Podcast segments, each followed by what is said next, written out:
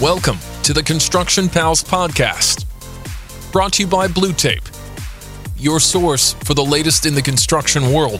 Hard hats off, headphones on, and let's get started.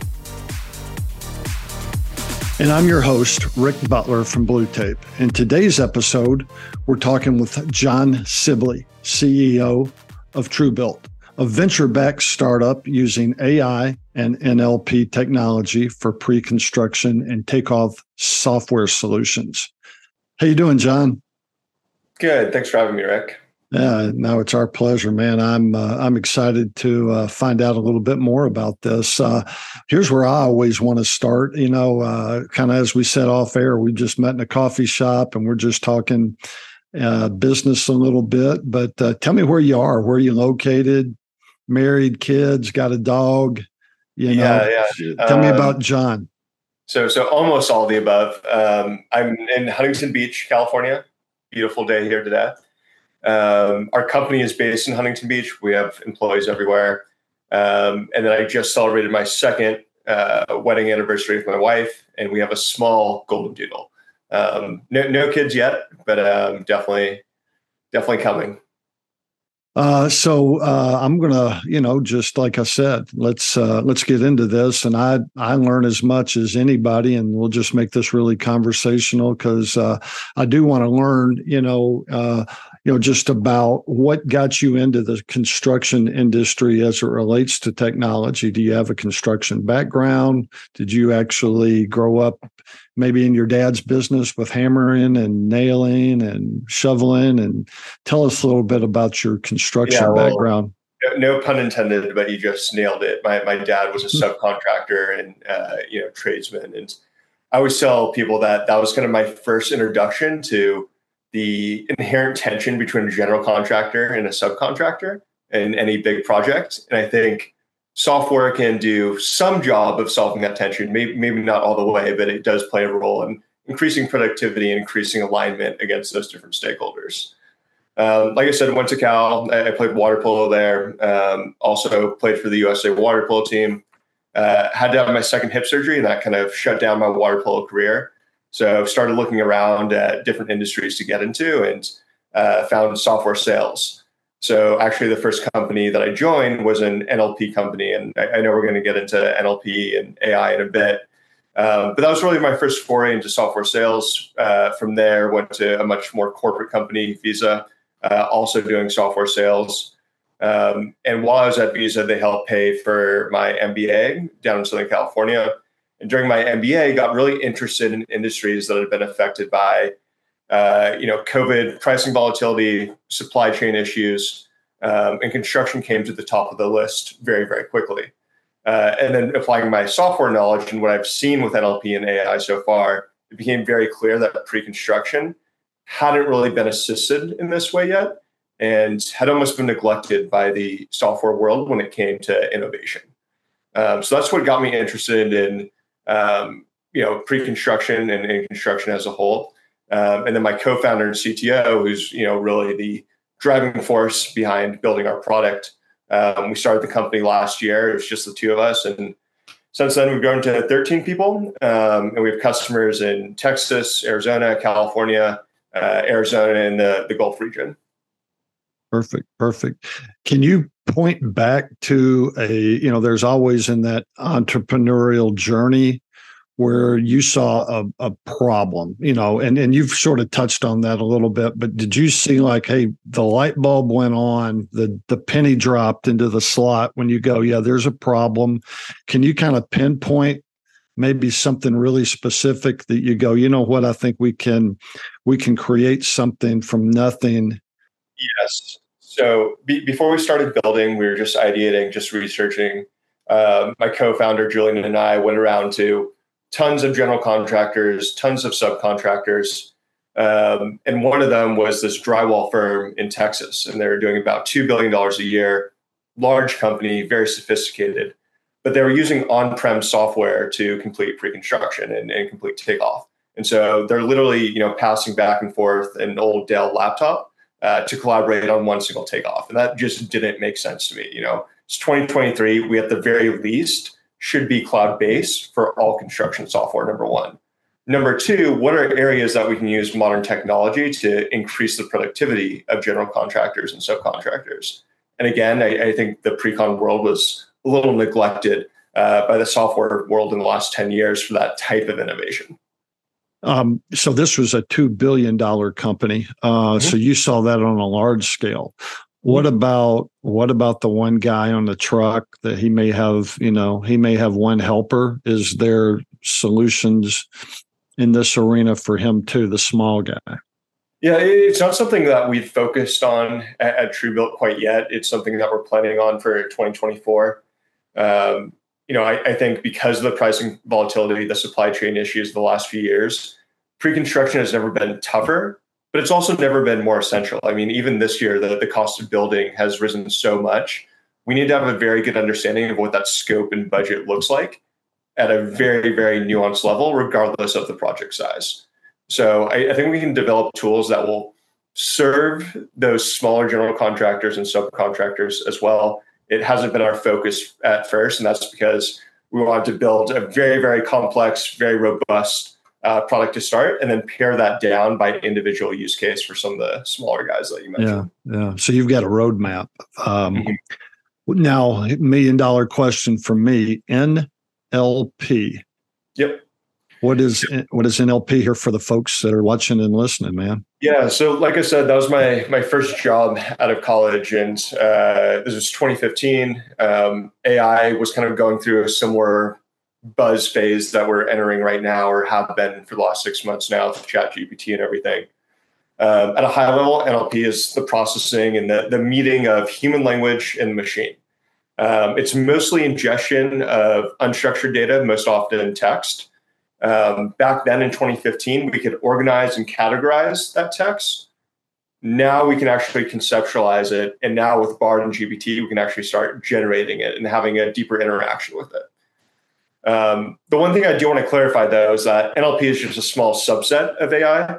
Um, you know, it's very it's very important. I think, especially for the construction industry, where there is a ton of structured data, blueprints, specs, numbers um, that we can use AI to speed up and optimize that that workflow as well. And I think one of the things we spend a lot of time at at TrueBuilt with is how can we have computers interact with blueprints, with site images and videos, with spec books? Because um, we really think that's the future. And what we've most recently developed is a computer vision takeoff solution. And that basically allows you to just do one click and drag across your screen to lift off different measurements from that blueprint. Um, previously, this has been a very complex, highly manual process where an estimator, a pre-con manager is going to sit there, you know, tracing a room and then counting different objects. And we, have really tried to speed that up through auto counts and then this one-click computer vision uh, that can just snap to, to find your measurements. So go back to that two billion dollar company where they're trading uh, and passing around a uh, a Dell computer uh, when you can you conceptualize to them what your your solution was, or maybe even brought it to them in a in a concrete manner. Did they give you pushback, like an old guy like me, like you know, I, you know how you always hear that, yeah, me and technology, you know. You always get that sort of excuse. Did these guys have pushback? Did they automatically go, hey, as soon as this is ready, give it to us. We don't care what the price is. We need this. What was sort of their their feedback to you once you conceptualized it yeah. to them? So the majority of the large general contractors and subcontractors know that they should be, at least be cloud based. Um, so that that part's like kind of table stakes and easy for us to explain and agree on. I, I think the part that gets a bit more challenging is, you know, how do we tweak the platform to an individual firm's use cases. Um, in fact, when we talk about AI internally, we always call it augmented intelligence, not artificial intelligence. Every builder has a different way of doing things. We cannot just blanket use a machine to fully replace that workflow and fully automate that workflow. Um, you know, we have estimators who are users on a platform who have 30 years plus of experience and knowledge, and it's going to take a long time for a machine to like truly catch up to that. Um, it's also very important that these contractors understand the estimate and the scope and the budget at a very nuanced level. And really, the best way to do that is to build it yourself. Um, and so I think we can find places where we can optimize and speed up and auto- automate parts of the workflow. Um, but our design process from a software perspective the whole time has been we don't want to fully automate it. You know, we want you to come in as an estimator with your industry expertise, uh, and we can augment what you currently do. Hmm. So you're sort of adapting it to their workflow where they can be, yeah, that's a good word. That uh, they're, you know, the adaptation isn't you're putting a square peg in a round hole. It's more meeting them where they are and then building upon that. Uh, am I hearing that correctly? Exactly, exactly. There's this Henry Ford quote that goes something like, "If I had asked people what they wanted, they would have told me faster horses." And I think there's an element to that for part of the workflow that we're changing. Uh, but for other parts of it, it, it doesn't make sense to me. And we really need to meet these estimators and pre-con managers halfway and say, all right, this is what you do today. Here's you know a half step to two steps of where we could go, but let's not fully automate it. Let's not fully you know throw out what you've learned and done for the last 20 years. It, it's a balancing act. Yeah, right? you got it. Yeah. What do you think is what do you think the biggest impact uh, of AI will be on construction here in the next 10 years? I mean, as you look at your roadmap, looking at five years down the road, 10 years down the road, and uh, you know, I'm a I'm a young guy as an example, and I'm you know going to get into this as my full time profession.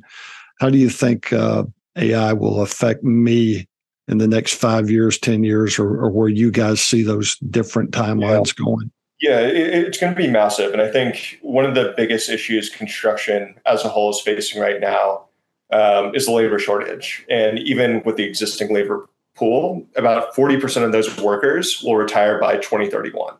Um, at the same time, construction has lagged behind uh, automobile manufacturing, oil and gas when it comes to increasing productivity per individual employee.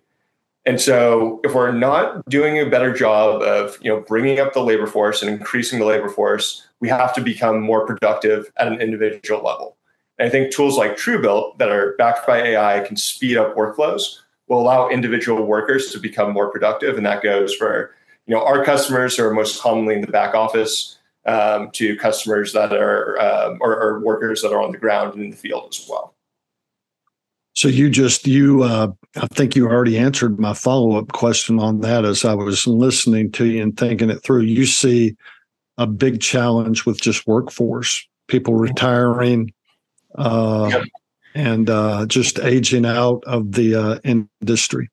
Uh, so that's what you see as a big, big problem. The next, I guess, when you said 2031, I guess in the next less than 10 years, that's going to be the biggest challenge facing this industry. Yeah, and I think the problem is is twofold, right? Like one, we're just going to have less bodies in the seats, so we do have to increase that productivity.